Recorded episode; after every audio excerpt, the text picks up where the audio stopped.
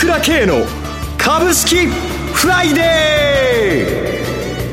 ー。この番組はアセットマネジメント朝倉の提供でお送りします。皆さんおはようございます。進行役の浜田節子です。朝倉慶の株式フライデー。今日も株式投資をする上で重要となる注目ポイントを取り上げてまいります。パーソナリティは、アセットマネジメント朝倉代表取締役で、経済アナリストの朝倉慶さんです。朝倉さん、おはようございます。おはようございます。よろしくお願いいたします。まずえここで、はじめに番組からのお知らせです。朝倉慶の株式フライデーは、来週4月1日から放送時間が変わります。今より5分早まりまして、金曜日の朝8時40分スタートとなります。新年度からもどうぞ引き続き、皆様よろしくお願いいたします。さて、朝倉さん、今週のマーケットどのようにご覧になってらっしゃいますでしょうか？すごいですね。上昇してまいりましたね。ええー、ままさかここまで綺麗に上がってくるとはと。いうぐらい、すざまじい上げになってきましたよね。日経平均も2万8000台もうね、回復してまいりましたよ。そうですね。2万4500円から一気にですからね。はい。ええー、しかも昨日あたりね。はい。まあ、さすがにちょっと一服だろうなって思ってみたら、また引けに返して切り返してしまうという、怒涛の強さですよね。はい。ええーまあ、これ、やっぱり演出してるのは海外投資家でしょうけれども、まあ、その、はっきりとそれが出てあのまあ、資料が出てきてるわけじゃありませんけれども、海外投資家が買わなければこんな相場にはなってないので、やっぱり投資スタンスが急激に変わってきたというか、まあ、水面下で、あの、何か、やっぱり日本株に対しての姿勢、並びに、あの、対応が、まあ、劇的に変わってきてる可能性はありますよね。はい、そこ期待したいところなんですけどもね。はい、もうなんかちょっと今までとちょっと違った動きが始まってきてる可能性はありますね。はい。その構造的変化は後ほど伺っていきたいと思いますが、はい、さて朝倉さん、毎月好評の朝倉 CD ですが、4月号を先日収録されたそうです。え今日、今回、どのような内容か、ちょっとだけ教えていただけますか？そうですね。はい、あのーちょうどあの10日に あのセミナーあやりましたので、は いえ。ー、そこではやっぱり今回のウクライナの問題、えー、について十分に、まあ、3時間近く話しましたので、はい、そのことはそこのセミナーのその DVD 見ていただければいいと思うんですけれども、はい、それから10日間かかあって、やっぱり劇的に市場の方が変わってきましたよね。はい、今回今の株高もそうですし、円安もそうですし、金利高もそうですし、あの、それからアメリカの金融政策もそうですし、この10日間っていうのもものすごく市場がダイナミックに動いたので、えー、まあこのことを、その市場のことを中心にですね、はい、えー、今度は、あの、ロシアとかウクライナのことはほとんどあまり触れなくて、そっちの今の市場中心にあの話しまして、こうなっていく、こうだっていうことをいろいろ話しましたので、はい、それやっぱり期待してもらいたいですね。ここの動きというのもかなりダイナミックだったんで。えー、えー、ぜひ知りたいところですよね、はい、ダイナミックに動いた背景について、ね、そうですよね。あとまあ、もちろん長谷川の、あの、会社紹介もありますので、えー、まあ、それも役に立つんじゃないかなと思いますね。楽しみです。朝倉 CD は有料となりますが、なんと、朝倉さん現在昨年11月に開催された朝倉セミナーのハイライトが YouTube で無料公開されてるんですよね。そうです。あの、昨年11月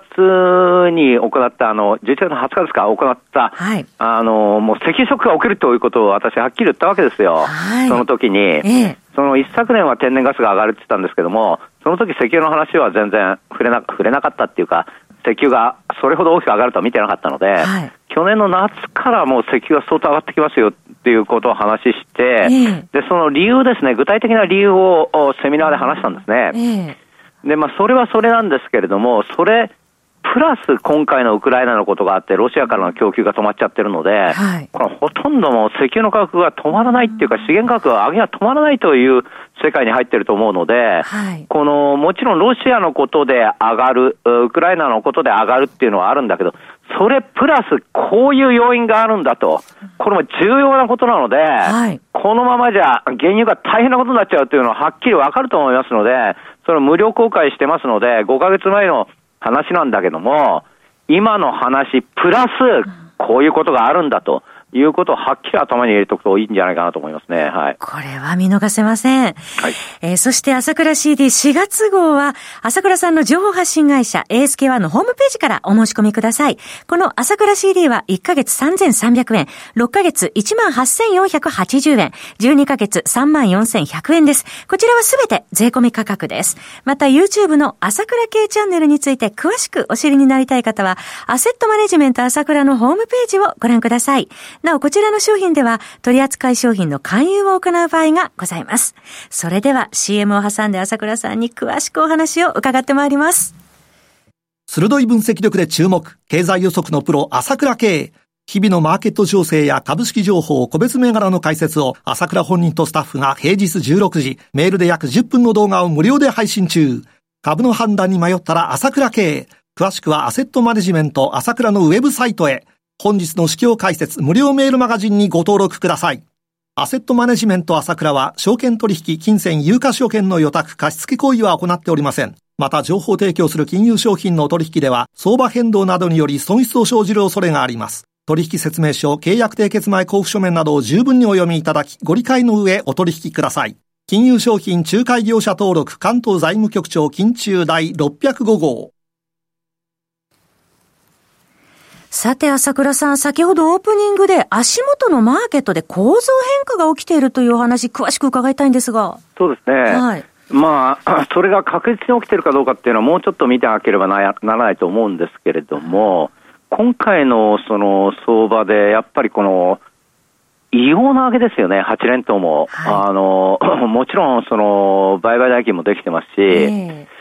で、もう一つやっぱり、これは明らかに海外投資家が買ってるわけですから、はい、でやっぱり今起きている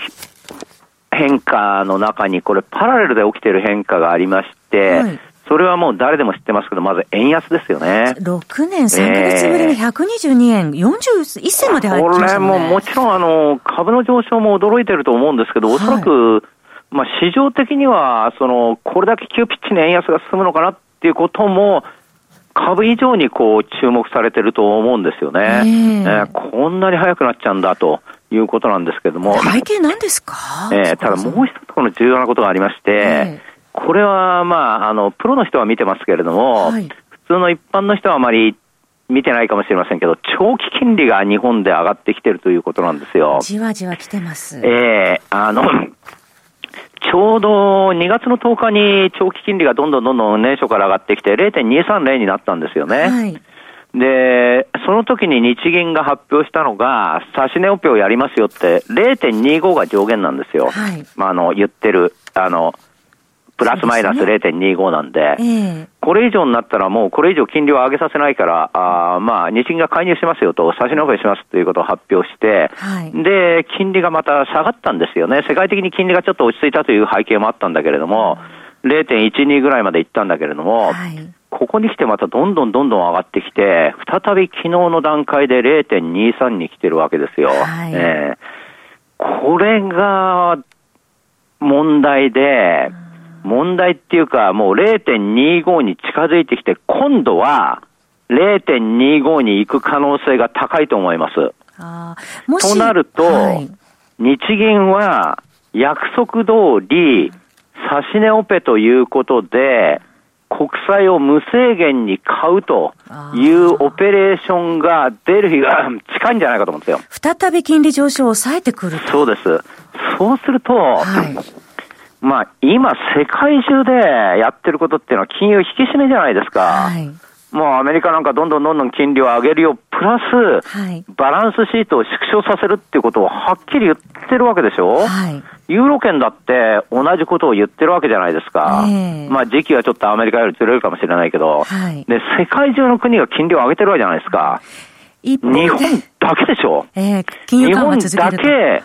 金利を上げてない上げないって言うんだけども、それだけじゃなくて、金融大緩和をするってことなんですよ、これ。はい、えー、要は、指値オペをやるってことは、日銀がこうそこで国債を買うわけだから、円をジャブジャブにまた放出するということになるわけですよ。はいそうすると、それが近づいてるっていう中で円安になることも、十分理屈としてはわかるわけです。で、しかも問題は、3月が終わって4月になるってことなんです。4月に消費者物価の上昇率が、数字上でも2%を間違いなく超えるわけです。えー、これは携帯電話の値下げが1年それから経っちゃったんで、そこの部分がなくなっちゃうんで、確実に今度は2%超えてくるわけですよ。はい、そうすると、日本が2%超えました。で、さらに、あの、エネルギー価格なんか上がってきます。えー、それで、金融緩和をジャブジャブするのかということの、いわゆる今の世界の流れと違い、また、物価は上がってんのに金融緩和をするのということが現実に起きてきた場合に、これがどうなるかってことなんです。そうすると、いわゆるヘッジファンドっていうのはそういったなんていうの、まあちょっとおかしな政策っていうかな、その、通常でないところをついてくるわけですよ。歪みのようなところそう、歪みです。歪みをつくので、はい、要は、日銀は本当は、日本で物価上昇が上がってきたわけだから、金融を引き締めるべきなのに、緩和してると。いうことが疲れる可能性があるわけよ。はい、で、10年目の国債に関しては、今、徹底的に、あの、指値オペで、えー、抑えたにしても、はい、日本の出してる国債は10年だけじゃないんだから、えー、20年、30年、40年があるわけだから、ね、そっちの金利は今度はどんどんどんどん上がってくる可能性があるわけです。10年国債を指値オペで抑えた場合に。はい、えーそうすると、それとともに、日本でインフレが始まってきちゃって物価が上がってくる、円安がさらになってくる、消費者物価がどんどん上がってくる、そうすると円安が止まらなくなってくると、その、そこに輪をかけて金融緩和をやった余計円安じゃないかと、日本の円だけ世界中でパラパラパラパラ丸わけですもっと円安になるじゃないかと。いうような、いわゆるこれは恐れられていることですけれども、はい、円安がさらにひどくなってしまって日本の物価上昇が際立つ。うんこういう可能性だってあるわけですよ。はい、だって、ドルなんか高くったって、だって物価が上がってんだから、じゃあ為替が安かったらどうなっちゃうってことがあるわけじゃないですか。はい、っていうと、その場合に、日本では、それは庶民は苦しいかもしれないけれども、それは国際有料株は儲かりますよ。円安メリット海外でずっと円安で、海外で取引してるんですから、はい、円のベースが全部それは為替のベースでプラスになるわけだから、想定為替レート110円なわけですから、えー、だから、そういう先行き、ないしはそういうヘッジファンドの仕掛けですね、大きな。はい、要は、さらに円を安くして、さらに日本の金利を揺さぶって、日銀を出動させて、それによってってその歪みをついてくるという中で有料株は上がりますよと円安は加速しますよと金利は上がっちゃいます上がっちゃうんだけど10年もの金利だけ抑えますよとそういうようなことが起きてくる可能性があるというのを今ちょっとこう示唆してるなという感じだと見てますね。はい。朝倉さん今週もどうもありがとうございました。私朝倉慶が代表してます。アセットマネージメント朝倉では SBI 証券楽天証券ウェルスなどの口座開設業も行っています。私どもホームページから口座開設をしていただくと週2回無料で銘柄情報を提供するサービスがあります。ぜひご利用ください。それでは今日は週末金曜日頑張っていきましょう!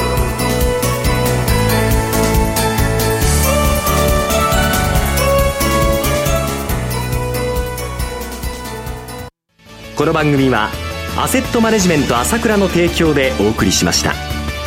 最終的な投資判断は皆様ご自身でなさってください。